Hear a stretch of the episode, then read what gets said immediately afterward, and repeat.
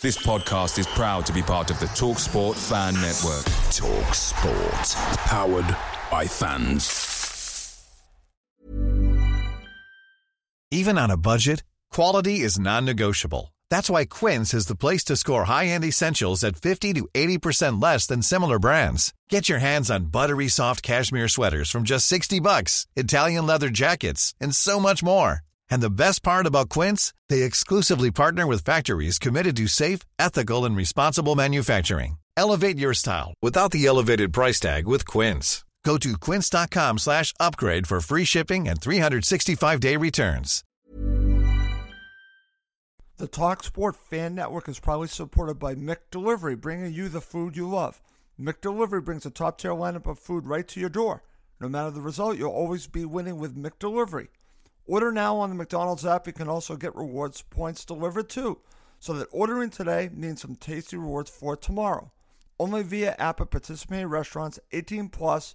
Rewards registration required. Points only on menu items. Delivery fee and terms apply. See McDonald's.com. Dramatic pause. A dramatic pause says something without saying anything at all. Dramatic pause is a go to for podcasters, presidents, and radio voiceovers. It makes you look really smart, even if you're not. Feet deserve a go to like that. Like Hey Dude Shoes. Light, comfy, good to go to.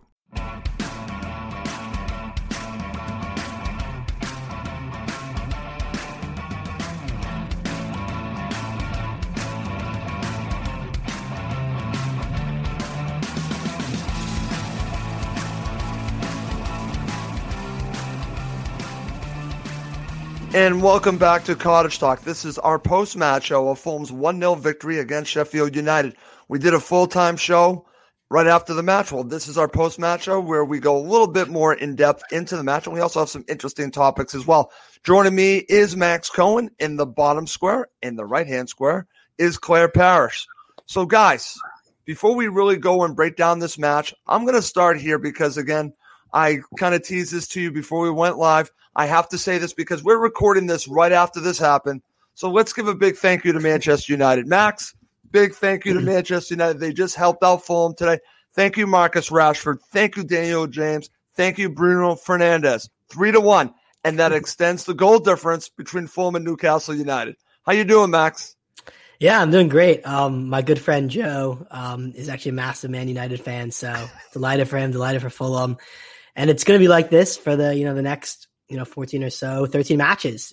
I'm going to be rooting for Fulham and whoever plays Newcastle United. And that's the two teams I'm supporting for the run. That's right. So, that's... Uh, it, will be great. Um, you know, you're, you're going to ask me whether I'm, you know, Mad Max or Optimus, Optimus Max. I am. Let's go right there. Are yeah, you I'll, Mad Max or Optimus Max? Yeah, I'm, I'm delighted. I'm optimistic. I mean, all really? I, I've, I've been consistent on the show that all I needed was a sign from Fulham that they're okay. actually fighting. I think you got one. And, and we got, we got two wins in the space of six days. And what more can we ask for?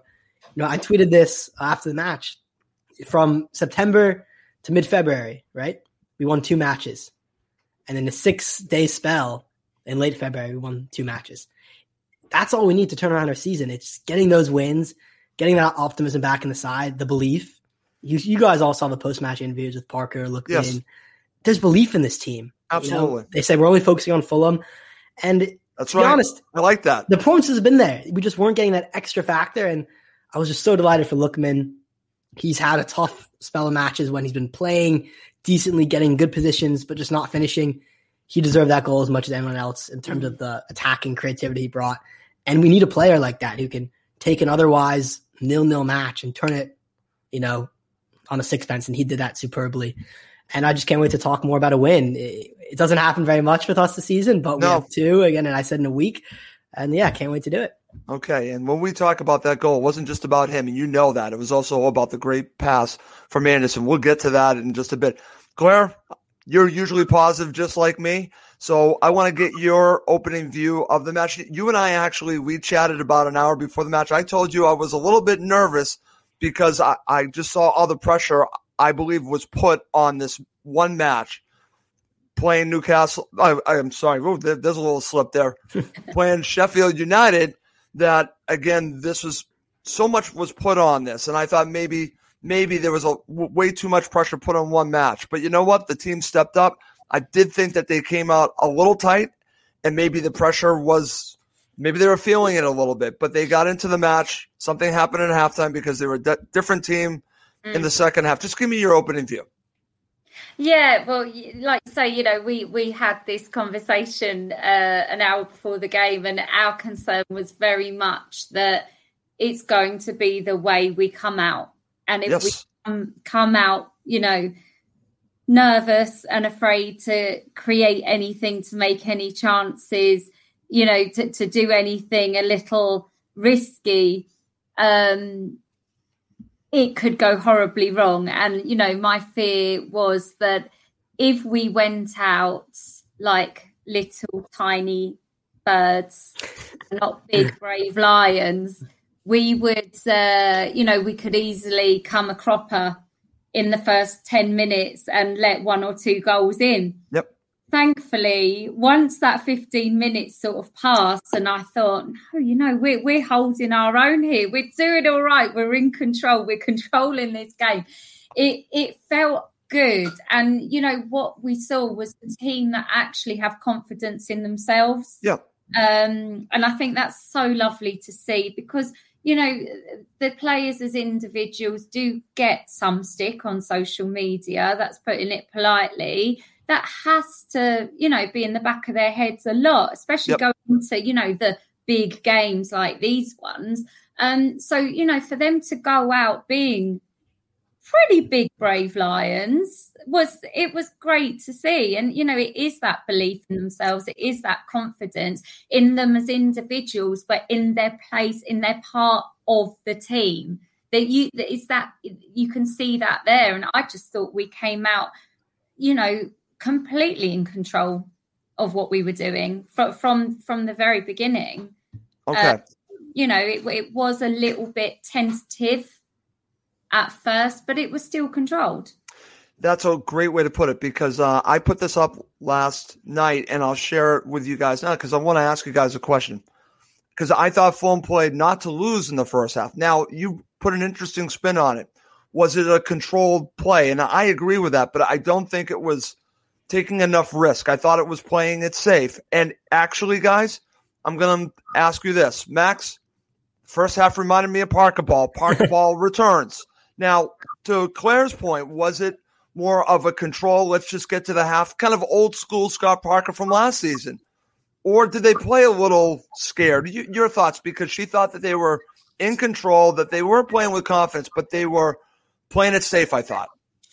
Yeah, I'm, I'm glad you brought up Parker Ball because that it reminded me of a championship match in many senses. See, that's how it felt to me. Yeah, it felt like I was watching them uh, in in the second tier because let's just be clear from the start.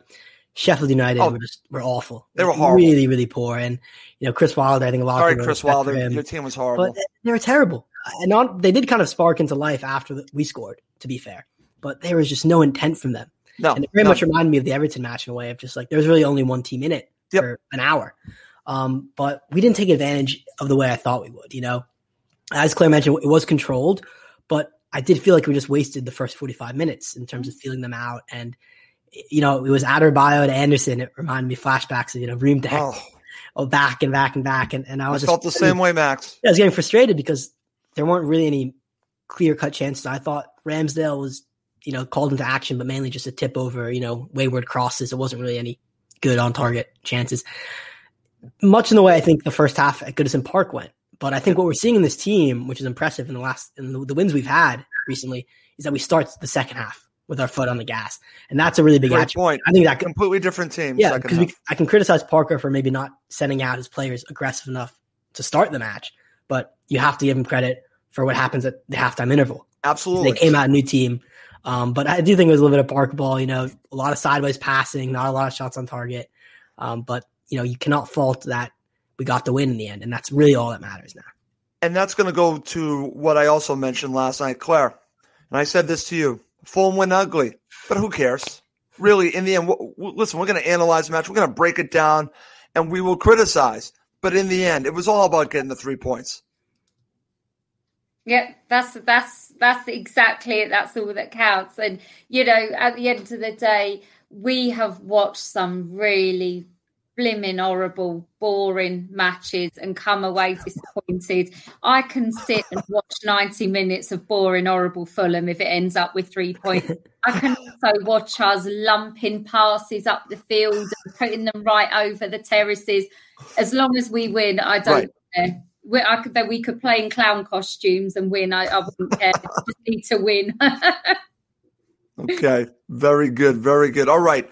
Guys, before we get and talk about the starting 11, the 18 overall, I just want to get your biggest takeaway from the match. We'll go around the room. I'll start with you, Max. What's your biggest takeaway to come out of this match? At the very end of the show, I do have some topics that we will save for the end that deals with Newcastle. But biggest takeaway to come out of the, this match from a Fulham perspective for you? I think it's Lookman's goal because if he can be a player who provides goals from the left side midfield, it will be such a valuable asset heading into the run in. Now, as I said in like past weeks, we can't just rely on Maja. You know, we can't just rely on, you know, Mitrovic. We, the striker can be the main source of goals, but he can't be the only one scoring.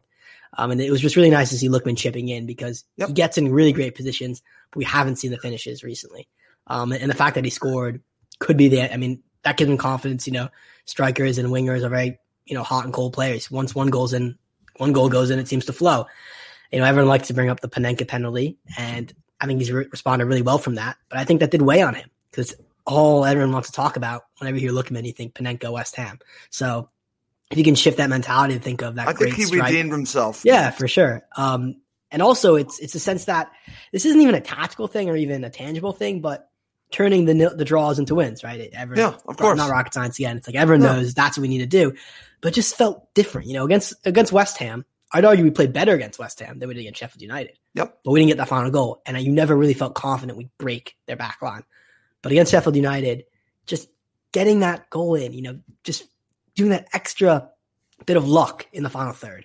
You know, yep. Lookman gets tackled and falls through with it, or just getting it right through Ramsdale Ramsdale's legs when it could have just gone right right to him. He, he went it. for power, and it, it just worked. feels like some the tide's turning. Yeah. Uh, in the same way the, the Everton match felt fortunate that we got some lucky breaks and the rebound fell right to Maja, etc.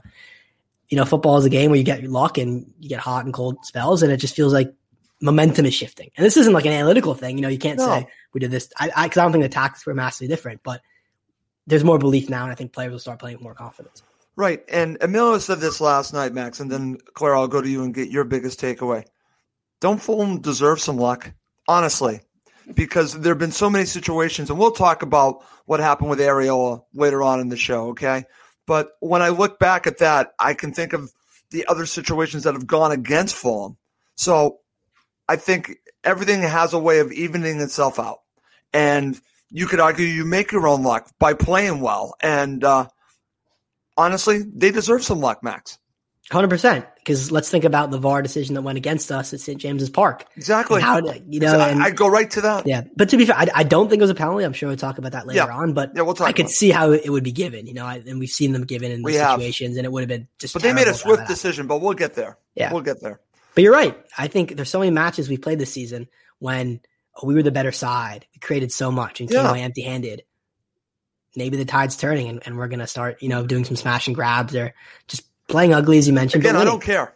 You know, yeah. at this point, really, it doesn't matter how it looks as long as it's three points, Claire. And I, I want to get your thoughts on making your own luck and, and luck going Fulham's way because over the course of the season, I think that Fulham haven't had their share of luck enough. I mm. think this match it kind of went their way. Finally, that they got some luck. Mm. Mm. Yeah, I mean, you know, I don't. I think we're we're great as football supporters in general of bemoaning that we haven't had the luck that you know your big your big teams have had, and I think you know as a full from I think the minute we went up to the Premiership in whatever year it was, um, gosh, what was it, two thousand and one, something like that? I can't remember. Um, we oh no, what was it in the late nineties? Anyway, my memory's rubbish. Excuse me. Um, you know, I think we've always moaned it. We go to my nan's after football, after every home game, and every home game I can remember, certainly against the big teams, it's we're never lucky. We're never lucky. And um, you know, it does feel now that there is a little bit of luck on our Absolutely. side, a little bit of fortune, and it's almost like that sort of pinch me thing because it doesn't happen to Fulham. It doesn't happen to little old Fulham. Usually, we're all in my family on our WhatsApp groups and what have you. We're all bemoaning the rest. The officials hate us. Sky Sports hates us. Everyone hates us and and actually it's you know i know we're going to talk about the the the areola thing later yep. but it does feel that there is some someone looking over us There That's is right.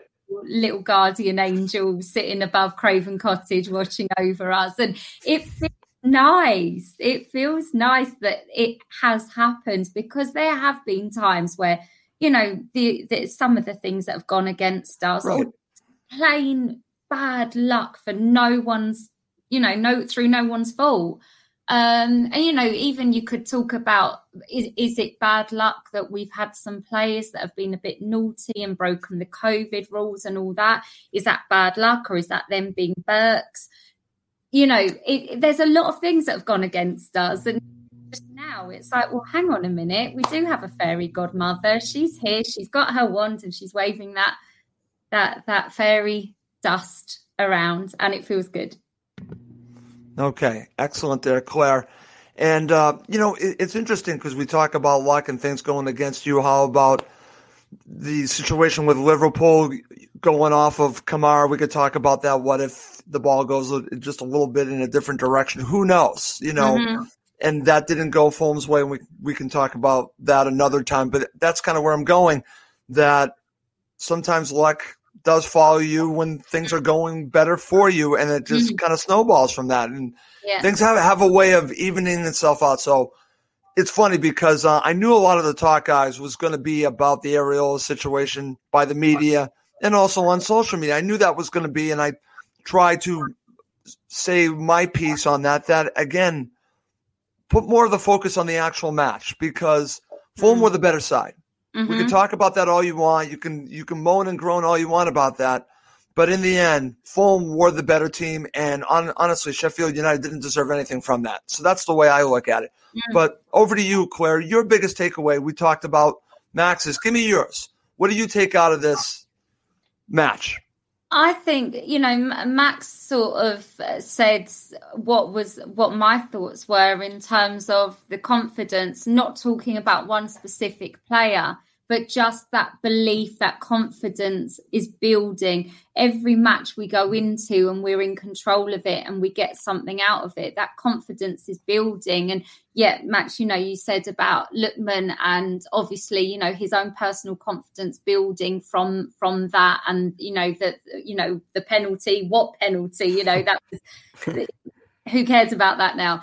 Um, but it is just that confidence in the team and I think that's the biggest takeaway from me is we're building week on week, we're building. And I think that that's the biggest takeaway for me is the fact that, you know, we could have gone out there as little cowards, but we didn't. And, you know, we're going to build on that for next week and the week after and the week after. That, that to me is the biggest.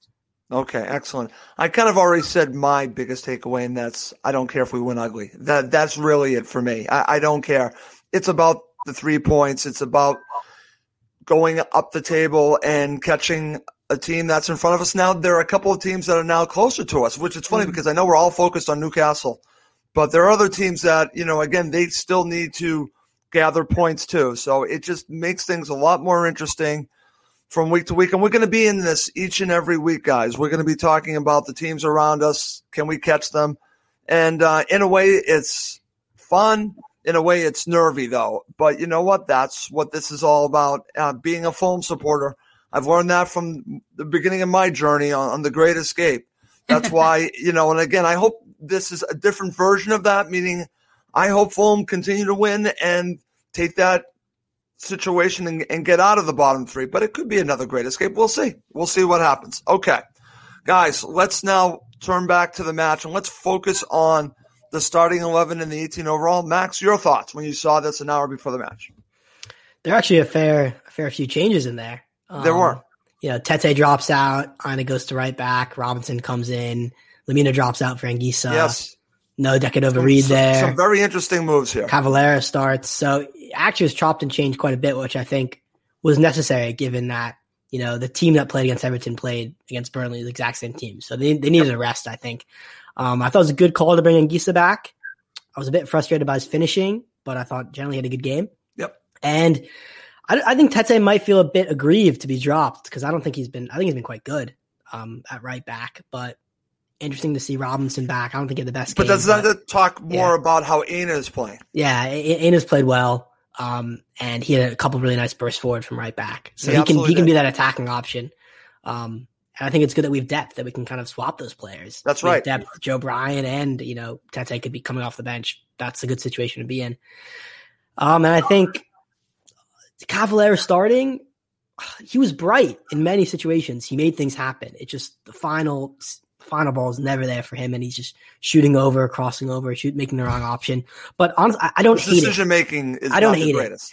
I, I really could go either way with him or Decordova-Reid because Okay. I do think Cavaleiro was energetic and he it does If you're you asking me, to I would rather have Bobby Decordova-Reid, but I understand. But I see the value that Parker can see in him because he does offer a decent amount. It just he just can't finish, and I do question some of his decision making, Max. But I think on the wing, it's a lot more palatable than him starting up front. So I Okay, that's a good point. you can you can convince me. Where do you put him? If you put him in a better position to succeed, if you put him as your main striker, you're that's not a good place for him.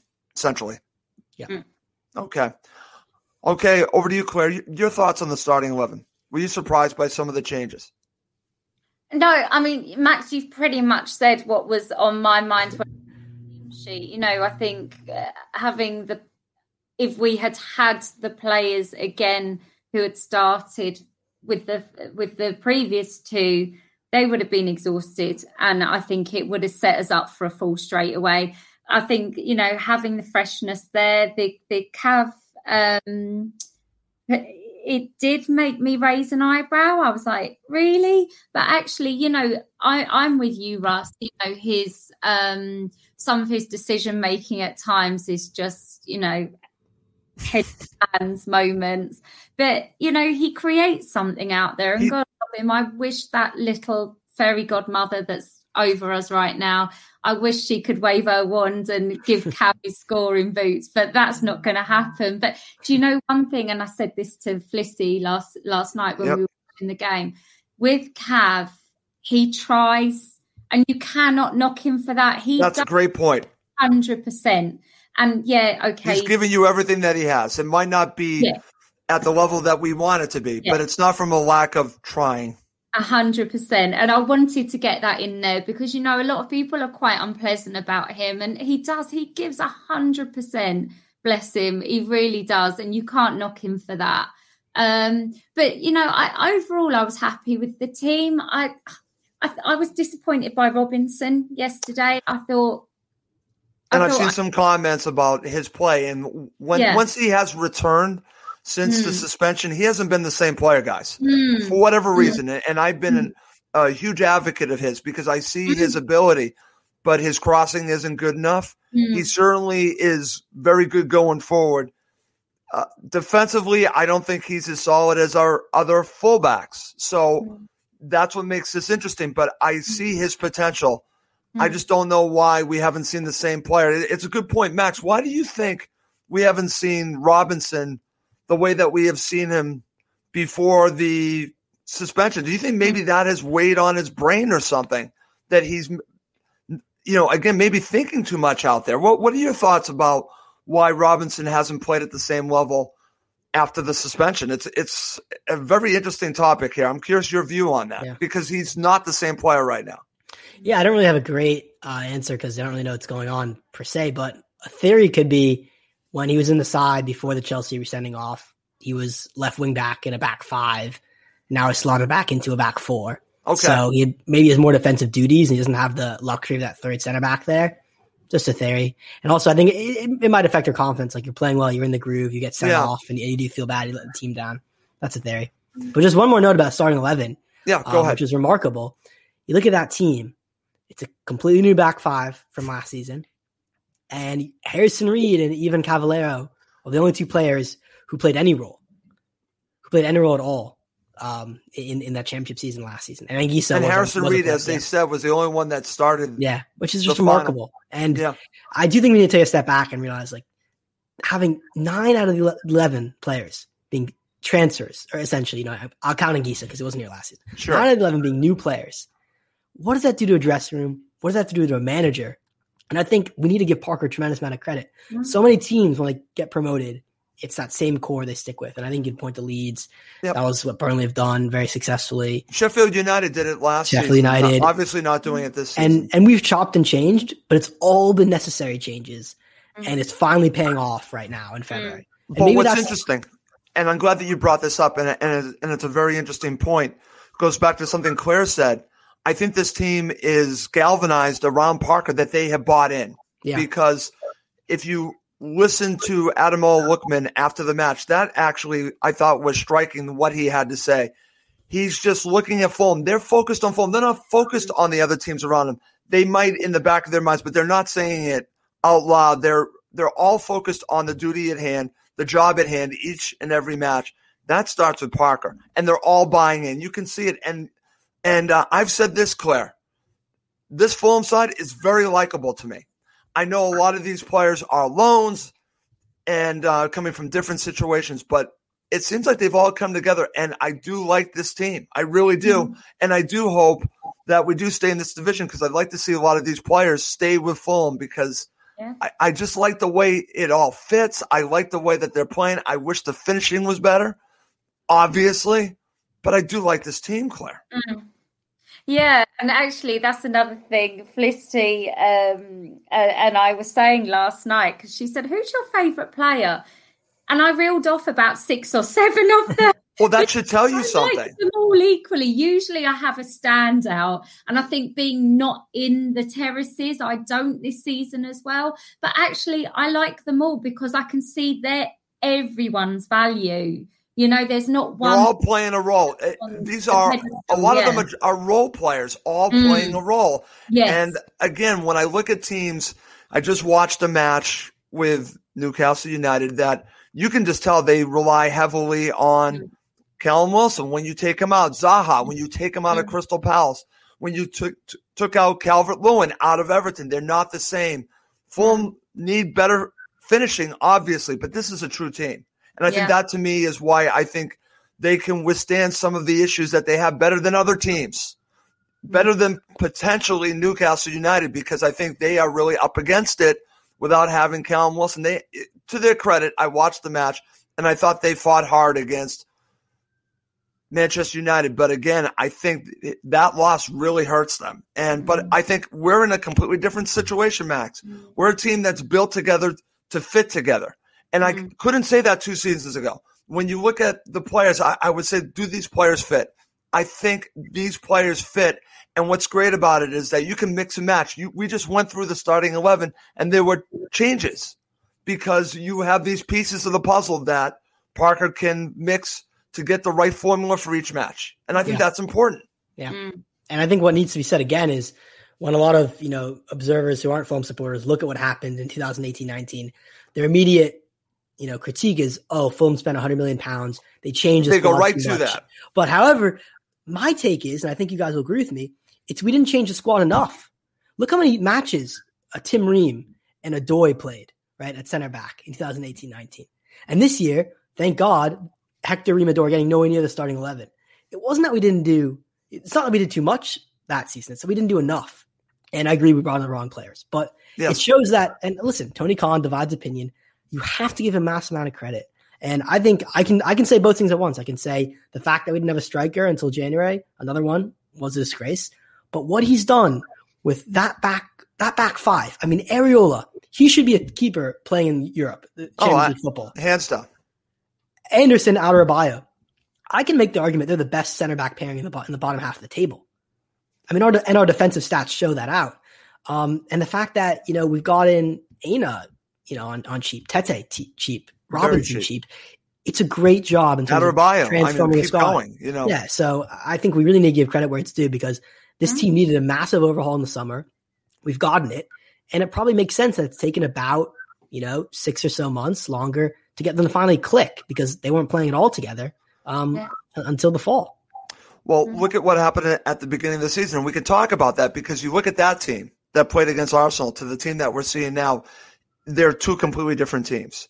And you said it, Max. It needed an overhaul. And unfortunately, it took time. And that was my concern. The, the, the quick turnaround. I just thought it was going to be hard. And this was a little bit predictable that they were going to struggle from the get go.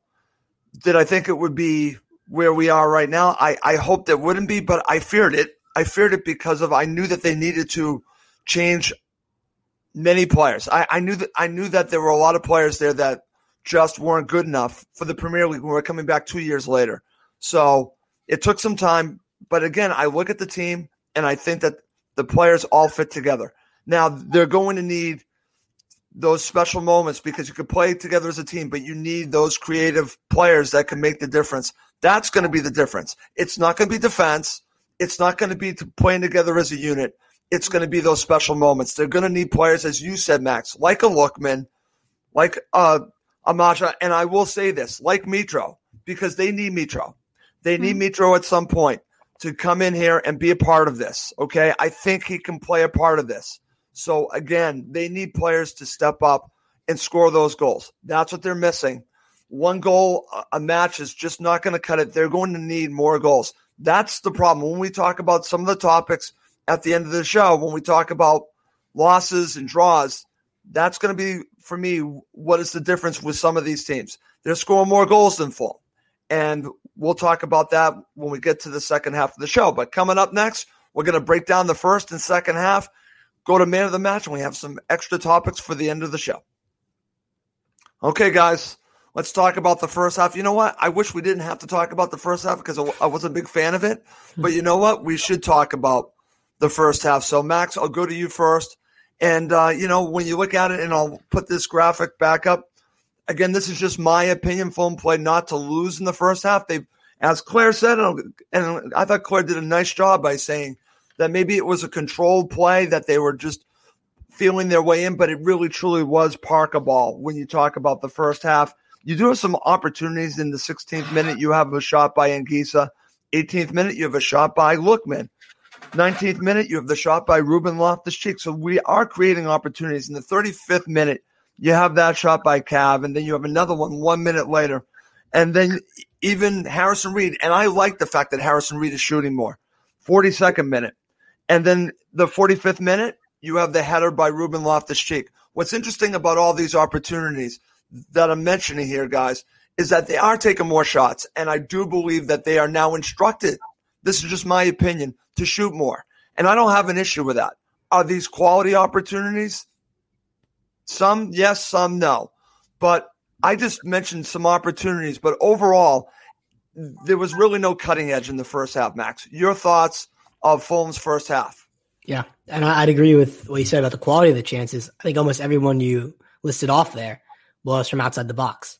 Yes. So it shows that, you know, Sheffield United kind of had that defensive line on their 18 yard box and didn't let us really go further or penetrate. And it was just all kind of shots in front of them, which is very easy for the opposition to defend, and nothing really troubled Ramsdale. I think probably one of the best chances was Loftus Cheek's header. Yep. I think he should have done a lot better. I think put it on target because he jumped well, got essentially a free look at it.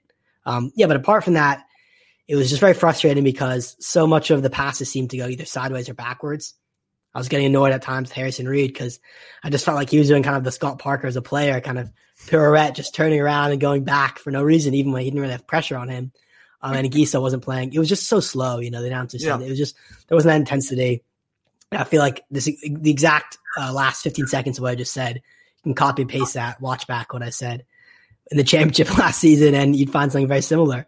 Yeah, um, exactly. So that's that's the difference. And let's just talk about Sheffield United though. Don't think they had an entire shot on target the entire nope. first half. It was just there for the taking. You know, they're just a team who I think that's what was not so going to have any ambition. Max. Yeah, and and we didn't quite pin him down enough I think that was the, the, reaction on Twitter was. I know you're trying to stay off social media, Russ. I applaud that. I did. I did. I, I, wasn't on during the match, by the way. I stuck by good, that. Good. Definitely made you happier because I was looking at the stuff and on Twitter at halftime, it was just like, we've just wasted a half of football against the worst team in the league. What are we doing? Um, I didn't want to see it. That's true. Um, but then again, we'll talk about the improvement in the second. We will. We will. Claire, you kind of already gave your thoughts on the first half, but you know, watching the match with with you and your daughter, what were you seeing in the first half? Um, you know, uh, just uh, listening to Max there, you know, and I said, you know, it, it, I think we we played in a controlled way. Whether we did that, and I was just thinking about this just now, Max, while you were talking, is whether we did that as a slightly psychological advantage, maybe to go out there and say, you know what, we're not going to let you have much of this ball. We're not going to let you have much of this game. We're going to go do our thing we're going to have a bit of a knock around. You wait to the second half and see what we unleash then. I don't, you know, maybe it was a little bit of a tactical thing. We, yeah, we're not great at putting the ball in the net. Everyone knows that. People who don't even follow football, like my mum, God love her, she knows that. Um, but you know, the fact that we just did have that control, does that give a slight psychological advantage going into the going into half time for the yep. team, you know, the opposition to be thinking, how are we going to get the ball? How are we going to score? Who knows? That's a very interesting way to look at it because you, the way Fulham played, and and I, I want to mention this. This is from our friend Tony Gold because this is kind of how I felt about it, guys. First half simple, two teams playing with a lot to lose, and I think that's how I felt watching it. It's like they, they weren't willing. I'm talking about Fulham. And of course, the same thing with Sheffield United. They were not, they were so passive that they were like, I understand what Claire's getting at that this also reminded me of so many championship matches. Just get it to the half. But this team was there for the taking, but it almost was like they just did not want to take the risk to make a mistake, to cause something bad to happen when they got to the second half. So again, I I agree with Tony here. Two teams playing with a lot to lose. Max, your thoughts? I actually disagree with that. I think Sheffield okay. United are down. I think they know they're down. I was surprised, you know, they didn't play with more, you know, freedom in a way. I, I, I just I only saw one team really playing that first half. So right, I agree with that. Uh, but I, I think yeah, Fulham were playing cautious. They didn't want to be, they didn't want to be exposed. But the counter argument to that is Sheffield United showed nothing to even nothing. suggest they'd even trouble us in that first half. I think Claire, um, Claire's been getting some uh, post match tips from Scott Parker because that's almost exact. I feel like we have Scott Parker on the show with us. Great defense of the tactics, and I, I think you made some really great points there, Scott. Um, no, I, I, definitely see that because wait a minute, you just called her Scott. Yeah, no, for sure. It's, okay. it's, Parker, it's Parkerable. Um, okay. I'm his PR person. Yeah, it's good. It's know? good. but um, and I see those merits. The one thing I would say is like I just the, the, the longer it stays nil nil, I think yeah, I would actually say the opposite. The more belief Sheffield United has, can well, see, that's what concerned me. Um, but hey, it worked out for us, so you know I, I can't quite question it that much because we got, we got, we got the win. So okay, I'm going to share this comment from David Wilkins. Play conservative, but it seemed we tried to stretch United similar to what we did at Everton in the first half. But again, like Everton, we didn't we didn't capitalize on that situation. But again, it was a completely different second half. So let's transition, guys, because I'd rather talk about the second half because the first half, you know, again, let's move on from that because the first half was just the first half. But the second half, again, let's start right here, Max. I'm going to go right to you because I want to I want to talk about the opportunity here because I've already said that this player was my man of the match, and that and that is uh, Ruben Loftus Cheek but I'm going to talk about the opportunity here. He had a great opportunity in the 53rd minute because let's go right there. Great chance to score, but it's cleared. But it just showed his potential. This move. But I'm thinking to myself, he needs to score here. Your thoughts of the opportunity in the 53rd minute from Ruben Loftus-Cheek? I think I fell out of my chair at that point because I could not believe he didn't score. Yeah, it was. I, he does everything so well in the build-up play. I mean, the one That's the crazy part the fact that he sticks with the ball, gets a lucky bounce, but falls through with it is always one who's positive, trying to get the chance off. And then he's just through on goal and has the weakest, laziest swing of the left boot of it. You know, my dad calls uh, Loftus Cheek the gen- the gentle giant because he's just he's so skilled and he's a really big guy. That's actually a good way to look at it. The gentle giant, I like that. Yeah, he's no cutting edge he's the most toothless player I've ever seen in the final third because he possesses the skill to get there. Um, he has the body, he yeah. has the stature, Yeah. everything. and what's weird is so the announcers kept saying, "Oh, he's tremendous ability, his technique's amazing." Yeah, they kept I really, that. I really want to disagree with that. I think his shooting technique is abysmal. I think At it's least with really, us it has been. very, very poor. Like actually Yeah. awful, Cavalier esque in the sense that once he's in the final third, either Wow. he's leaning back and shooting rose ed, or he's placing the softest pass in the world to the keeper, or he's shooting wide. I mean, it's that, that's just poor technique or composure. I don't know what it's down to, um, but you really thought that that would be the moment because we started off kind of pitting Sheffield United, and you notice a possession that led to that. We Yep. were on the edge of their 18 yard box instead of kind of passing it around at the halfway line or an hour and a half. right. We moved it, and I think that's kind of what Claire and Scott Parker would say is that we step it up second half and we kind We of did. camp out outside of their 18 yard box, and that's much more effective. Right. And then you, you could just see Fulham being a lot more assertive. I think that's a good word to mm-hmm. say in the second half. And it, and it, it continued. But I do want to mention before we talk about the goal, and Claire, I'm going to give you the chance to talk about the goal in just a couple minutes. But in the 55th minute, you do have, again, the first decent opportunity from Sheffield United from Billy Sharp. It goes over in the 55th minute. That made me a little bit nervous. Right after the situation with Ruben Loftus-Cheek, it would fit Fulham that they would give up a goal right after that.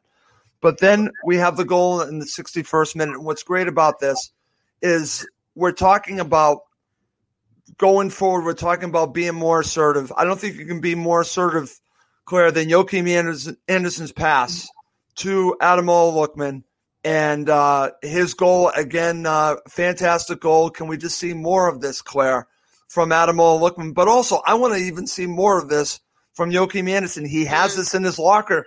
He has it. We've seen it. This was a wonderful pass. This was again direct, right to Ademola Lookman, and boom, goal. Match changes right there, and they needed that badly. Mm, mm. Yeah, Russ, you've you've just taken the words out of myself. It was just uh, the most beautiful pass. It really was. And in actual fact, in a way, I know it's a really silly thing to say, but in a way, the pass was more beautiful than the goal. I would agree with that.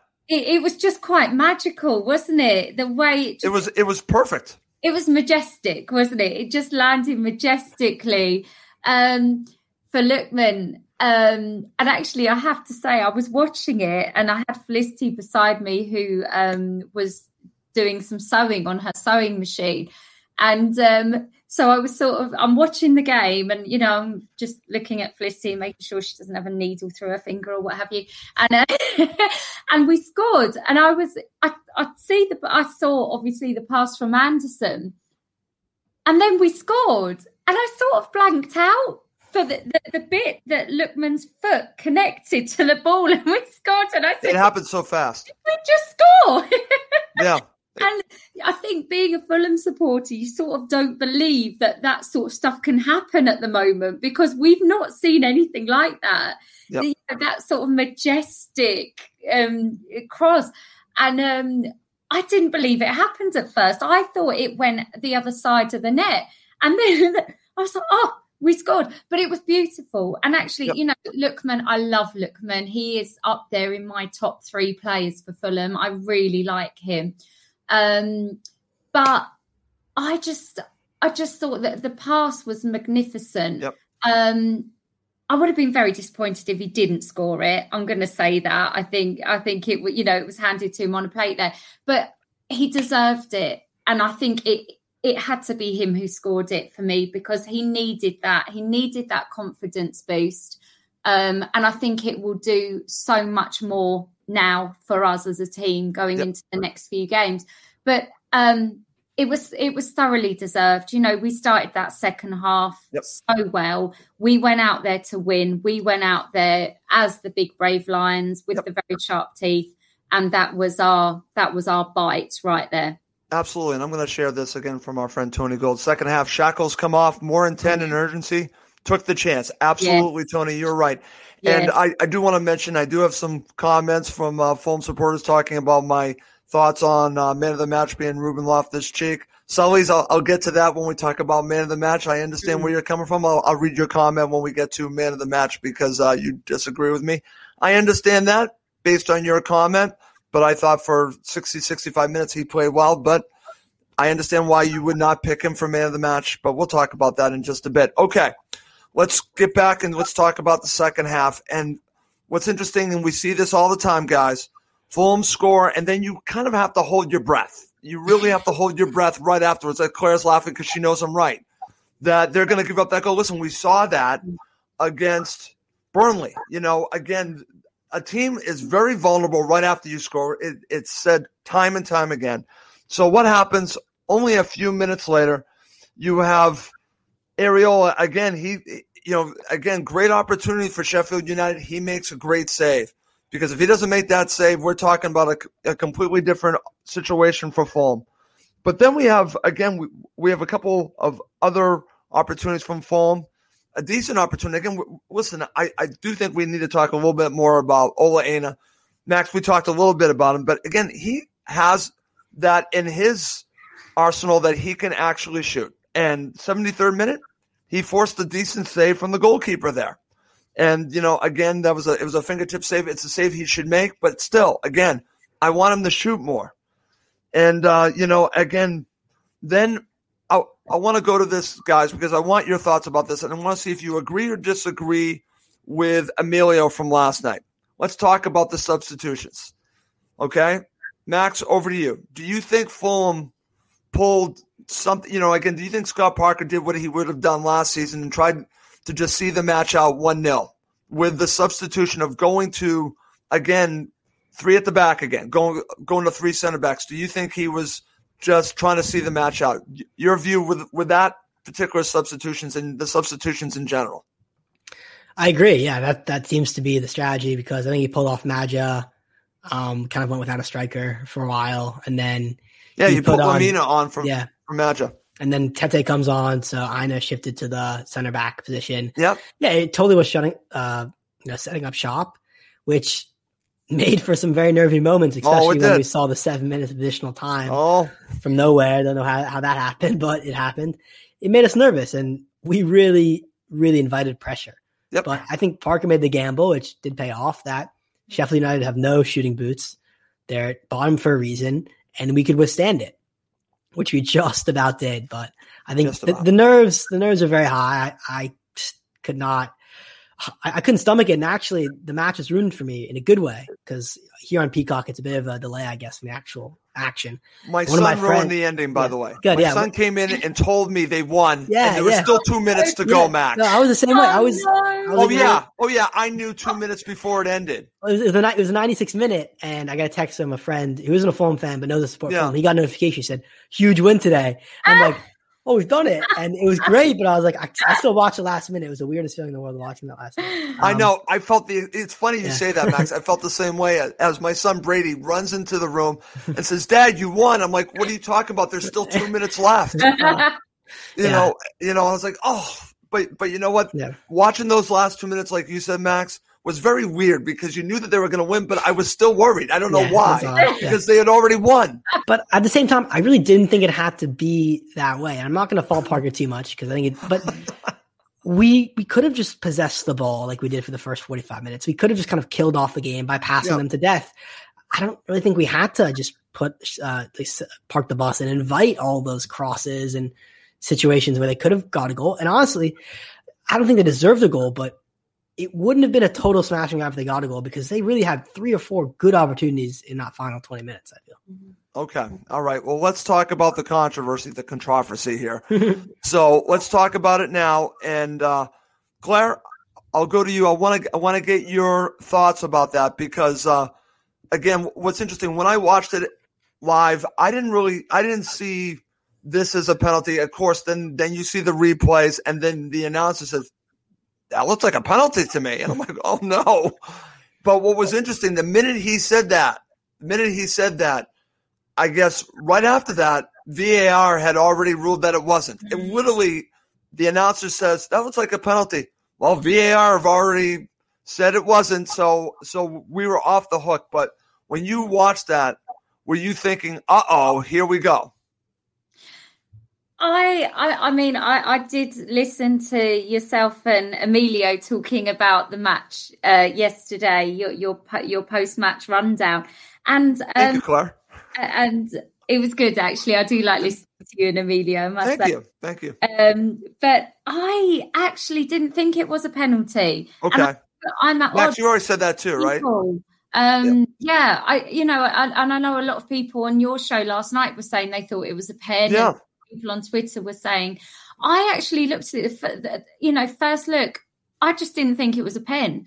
And usually I'd look at something like that and think, and then hold my breath until, you know, play goes on. But Yeah. I didn't. I just thought it wasn't, and I knew it wouldn't be one and we moved on and it was quite easy for me but the one thing i would say was you know it had it been and we were only one nil down you know it, then it was all yeah it would have been all those lost opportunities from- Yeah. Yeah. We would have come back know, and we would, we have would looked have- at all that. That's a good point. we would have been talking about all of that wouldn't we But Right. it's all the fine margins, though, Yeah, that, that we've talked about with exactly. Fulham. It's, it's so close. Exactly. But no, I mean, I if I was a Sheffield United fan, I would have been calling for a pen all day long. Of course, if if you know if if the shoe was on the other foot, I'd Okay.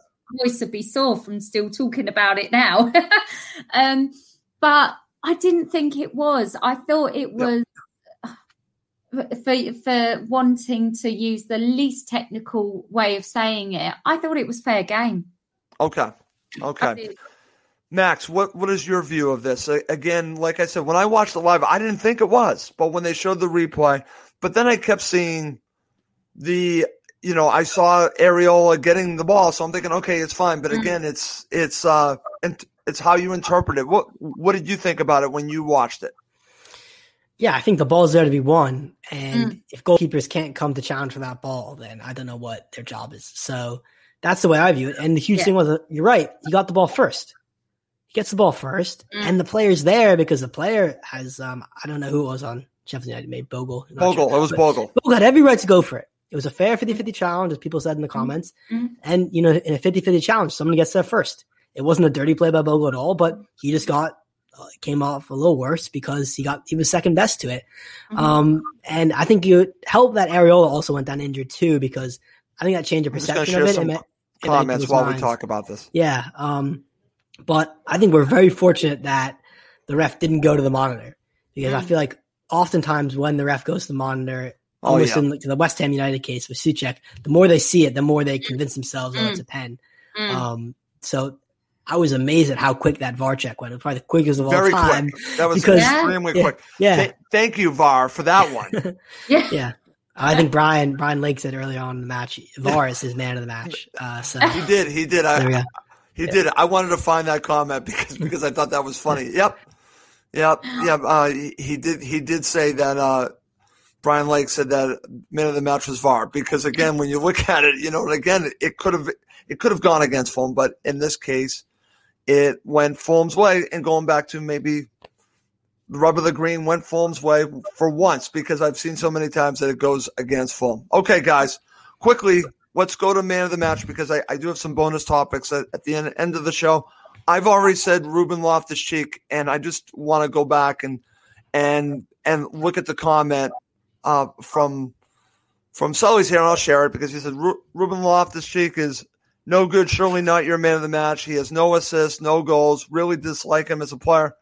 Okay, uh, I I still see the potential in Ruben Loftus Cheek. I think maybe that's the problem, Max, is that I look at more of the potential. But I thought for 60, 65 minutes, like I said on full time, I thought he was excellent. But I think he faded as the match went on. But you can go many different directions on man of the match. So who was your man of the match? I'm going with Lookman. Maybe a bit of the basic, obvious answer, but he's a man who provided the difference in this match that kept it from being just another nil nil. What could have been. He's the one who got that cutting edge, that finishing touch, and I think it was a really good goal. I think we talked a lot about the pass, which is obviously excellent. But I think he, he still had a lot to do. He still had to beat his man. He did that. He followed through, got a lucky ricochet, but he gambled on it. He didn't just give up or be weak. He was strong. He powered through. I think the finish is purposeful in many ways. I think he saw Ramsdale's legs and thought, if I smash this hard and low on target, right, right through his legs, that's a goal. So I really appreciate Lookman's uh, contribution there. And if it wasn't for him, I think we'd still be talking about next season in championship. Honestly, that's how high the stakes were. So Yep. Okay. Lookman. All right. How about you, Claire? I'm going to cop out completely and give it to the whole team. I think we played fine. confidence in a game that you know you and I, Russ, we had this conversation pre-match that there was such There's a comment from Brian Lake. such pressure. Uh, oh, there, um, you know, there was such pressure riding on this match. It Yeah. was almost, you know, a Wembley Yeah. versus Brentford again It was a team victory. For the players to go out under that much pressure and play the way they did in uh, you know they really controlled the game throughout um all the, the whole team yeah all of them Okay, Including excellent. And co backstage Okay, excellent stuff. Okay. All right, guys, let's go to my bonus topics. I have two of them. Let's start with this one. And I find these stats interesting, so I want to have a discussion on it. Arsenal have one loss less than Fulham. Think about that. One loss less. And Leeds United have one more. So you have to ask yourself, why? Why? You know, again, it's just an interesting, it's all about the draws. We know that, guys. But it's more than that. It's about not scoring enough goals. Mm-hmm. That to me, what it's really about. It's really about the lack of cutting edge. I think we know this, but I just find it interesting because I think it also tells you we're not that far off if we have similar loss totals to Leeds United and, and Arsenal max. So I wanted to bring that up. Your thoughts on this because I'm a glass half full guy. This to me, I think, believe it or not, is a positive stat because it shows me that if they start scoring the goals, we are going to go further up the table because we're not leaking goals. We are not at all. And we're not losing matches. So, what does this tell you? Yeah, it tells us that this is just a team who can hang with any side in the division. That's Question is, can we push in front of them and get our noses in front and actually win matches? they can play with anyone. That's actually a great way Yeah. to look at this. Can play with anyone. I think um, But we'll see about Man City. you look at our four losses. I think in the past, you know, however, I think fifteen or twelve or so matches, we lost four. I think all of them are centered against the Premier League top four. You know, United, City, Leicester, Chelsea, or might, might be fifth. But I mean, we the only match we really lost recently have been to the best best teams in the league. That's right. And that says a lot is that we have the potential to play against anyone. It's just the question is, can we win? And if you asked me, you know, a week and a half ago, I would have said, unfortunately, no, we're close, but we're not there yet. Talk to me today, right now, I'd say we've shown that ability to get wins.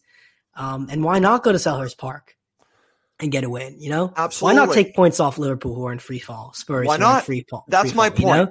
know? That's what I think gives the confidence. And I think you could have said that again two weeks ago. You could have said, you know, we're in it, we can still get it. But we hadn't seen the evidence of us getting that winning momentum. Now that we've won two matches in the span of a week, I really think we could see, you know, the floodgates open. it's very interesting, and I'm glad that you brought this up because I wasn't even thinking it at the time, Max. I think you nailed it better than I did. They can play with anyone. This proves mm. they can play with anyone. Your th- thoughts, Claire? Because when I looked at this, I, I was kind of surprised by it. I didn't realize that mm. Arsenal have, have only lost w- one less than Fulham, which I which I find fascinating. I know Arsenal's not having the greatest season, but it's still Arsenal. And then you get you see all the praise that Leeds United has. They've lost more matches than Fulham. So this tells me what Max just said. I know I just mentioned the lack of scoring and obviously drawing, but it also shows that they can play with anyone and they can get points off of anyone. Yeah, and Max, you summarised it beautifully when you said Fulham can hang with anyone, and you're right. That is spot on, um, and it is all down to. Um, I think Max, you might have said it earlier. You know, having more teeth, being being a little bit more gutsy, having Josh now in front of goal. We've got Mitro. Hopefully, he'll find some form again at some point between now and May. Um, but you know, we do have the teeth there, and we just need to see it more. We've got the confidence. Let's just get those teeth um, because we can do it, and that stat right there shows it. You know, and I do think, um, you know, there there are teams that are looking at the fixture versus Fulham and thinking, "Oh, let's brace ourselves for that one. That's not going to be easy. We're No, not." I think I think that's a great point as well because I think teams are going to look at Fulham differently Mm, and yeah. give them more, and give them more respect. And Yeah. I, I I don't think that's a bad thing. I think You can take advantage of teams that don't respect you, but I think even if they respect you, I think that's actually a good thing because uh, I think that plays into Fulham's potential that they have on the pitch. I think they have a talented squad. Mm. It's probably you know again it, it it's lower to mid table talent, but again there's some talented players out there. Mhm. They can hang with anyone. I think I think they're Mhm. showing that that they can hang Mhm. with with anyone. Claire, so Mhm. good stuff from you guys. I want to end with this because again I. I think this is something that we're going to have to continue to watch if we're going to focus on Fulham and Newcastle United. But like I said, there are other teams. The goal difference is now six between Fulham and Newcastle United. We we actually need this to continue to stay where it is or grow because if it does come up to that final match, this could be the difference. It, this could absolutely be the difference. I think this is a stat we need to continue to watch. The goal differential between Fulham and Newcastle United. Fulham are at minus 11. Newcastle United are at minus 17. Thank you very much, Manchester United, for your three to one win because you now extended it by two more. So this is something to watch, guys, because Fulham are not leaking goals.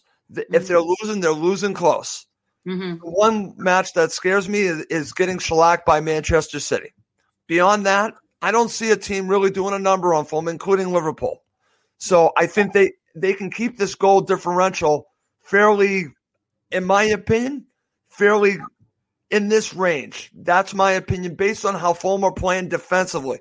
Max, what are your thoughts about the goal difference? Could I be honest something that this might be difficult for Newcastle United because I think Fulham can really keep the score down and not be leaking that many goals that the goal difference could really stay consistent here. It's a good point, and it's so crucial because everyone knows the 23rd of May, it's Newcastle all Fulham at the that, college, right? This might be Yeah. the difference. Yeah, and that means that all we have to do is be within touching distance of Newcastle, three points, which it, which is the gap is currently. So people are saying all we have to do is match Newcastle United's results for the next 12 matches and win it with, with a shot, and we can just win and stay level on points, but superior goal difference. And that is something which I could see happening, very much so. Yep. The only thing that, that scares me about that situation is hopefully we don't have to be in that situation. We're already clear Mm-hmm. by then. What scares me is that Newcastle United parked the bus to the hundredth degree because a draw would be good enough for them to stay up, and we need to win. That's a good point. And we've shown a real, you know, difficulty at breaking teams down. That's the only thing that scares me. Yep. But that's that's many months away. That's Yeah, we have- three months away. We have a lot of football to be played. But yeah, I mean, it's great that the goal difference is superior. We have better goal difference. That's right. And I think the biggest thing now is momentum. We're Mm. on the way up, Newcastle on the way down. And it's simple as that, that we're trending upwards and they're looking over their shoulders nervously. That's right. And who what position would you rather be in? Honestly, I think I'd rather be us right now. I would rather be us. I know probably others might still say Newcastle United based on stats of where the two teams are in the table. I get that, but I I think momentum is something, and I think Fulham have an opportunity to increase this goal differential, and I think that again they need to increase this buffer. Six is nice, but I want it to be more. Here's an interesting point from uh, Stefan. Does it mean we cannot take the game to a team where we can win, but can defend well against better teams to get draws? It's an interesting point. Your thoughts, Max, and then I'll get your your thoughts on that, Claire. That's 100%. That's what's it. Yeah, it's spot on by Stefan is that the reason we only have four wins, look at teams around us, even Newcastle have seven wins, you know? Look how many wins Palace have, et cetera. They have, you know, seven or eight wins, and that's why they're above us. You know, the table doesn't lie. Yep. It's that we can stick with teams that can't push ahead. So, Yep. good point. Okay. And Claire, I'm, I'm going to share this and get your thoughts. This is from Dan Mason. Goal difference worries me because we might start playing very negative trying to keep it. It's an interesting point. Your thoughts about the whole goal difference, Claire? Well, you know, I mean, it, it's it's basic rule of football, isn't it? You got to score goals to win games, and um, that's basically what we've got to do. And hopefully, not just by your one nils, but let's start cranking them up to your two nils because that's the only way I think that we're going to really feel safe. But I think it's also worth noting that there's we're not that far behind quite a few teams right now I know, I know someone just, talking about Just message that. You know, but there's other teams around us that if we start winning and they drop some points, then you know this whole Newcastle Fulham thing could then be, uh, you know, we're talking about a two or three or four teams. could be Brighton and Burnley. but but I, I do think that um, you know we've got that belief. We've we're building that momentum, that confidence. I think there's no reason why we can't start scoring, you know, a couple of goals again. Um, you oh, know, I like that. but I I'm so confident with our defense right now, and yep. I, you know that's it's been a long time since I've been able to say that. um, it really has, and and you know our, our defense I would say is is solid, and touch wood it will remain that way. Yep. Um. So so it is. It's just focusing on on those on those goals, and not just focusing on one stat or two stats. We just need to go out there and try and win every game we can. So we're not looking at goal difference. See, we're, I, I agree with you. I agree. I totally agree with you. And what's interesting, this goes back to our former topic that we just talked about. Fulham can play with anyone. So mm. I'll say it again. Why can't they beat Tottenham at home? Why can't mm-hmm. they? Why can't they beat Leeds United? Why can't they go to Aston Villa and win? Mm-hmm. We think that they can get a, a point from there. Why mm. can't they win it? They've already yeah. done it at Everton. Why can't they go to Villa Park? and Absolutely. win that match. There's no reason why they cannot. Yeah. And I think us as fans, we need to, you know, I, I, shouldn't say need to. We we should also consider the fact that it's a different type of season. They're really the home and away advantage is really thrown out the window because of the pandemic and not being fans. So it really comes down to who's better on their day. So yeah. if Fulham are better on their day, they can go to Villa Park and win. They've already mm-hmm. shown that at Everton. If there's a full house at Goodison Park to Fulham win that match?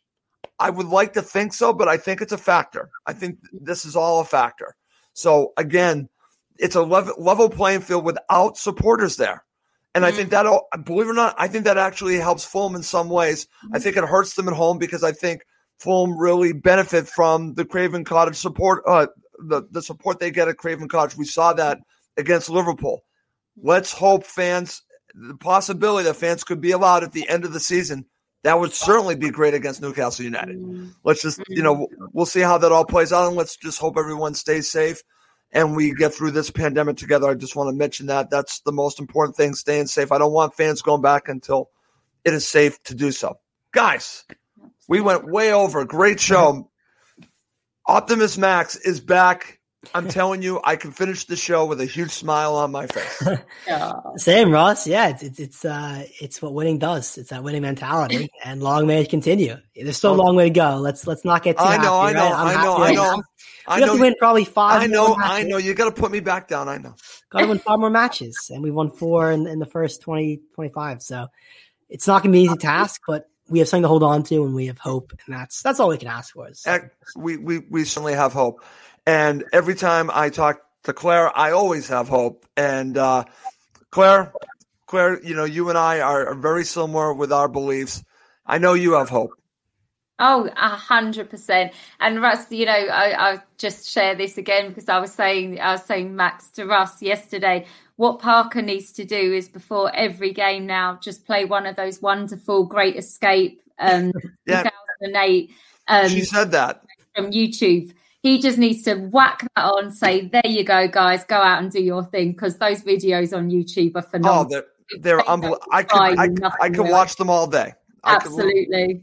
Could, you know, and, and what's great about it is that they're very inspiring because they show mm. you what potentially can be. And Absolutely. they show you that you're never, you know, again, I shouldn't say never, but you always have a chance until you're mm eliminated. You always have an opportunity. You can you you can get that close to being eliminated, but as long as you have a chance, you need to keep fighting. And that team fought to the bitter end. And thank you, Danny Murphy, at the very end for his goal of Portsmouth. And the rest is history. It can happen.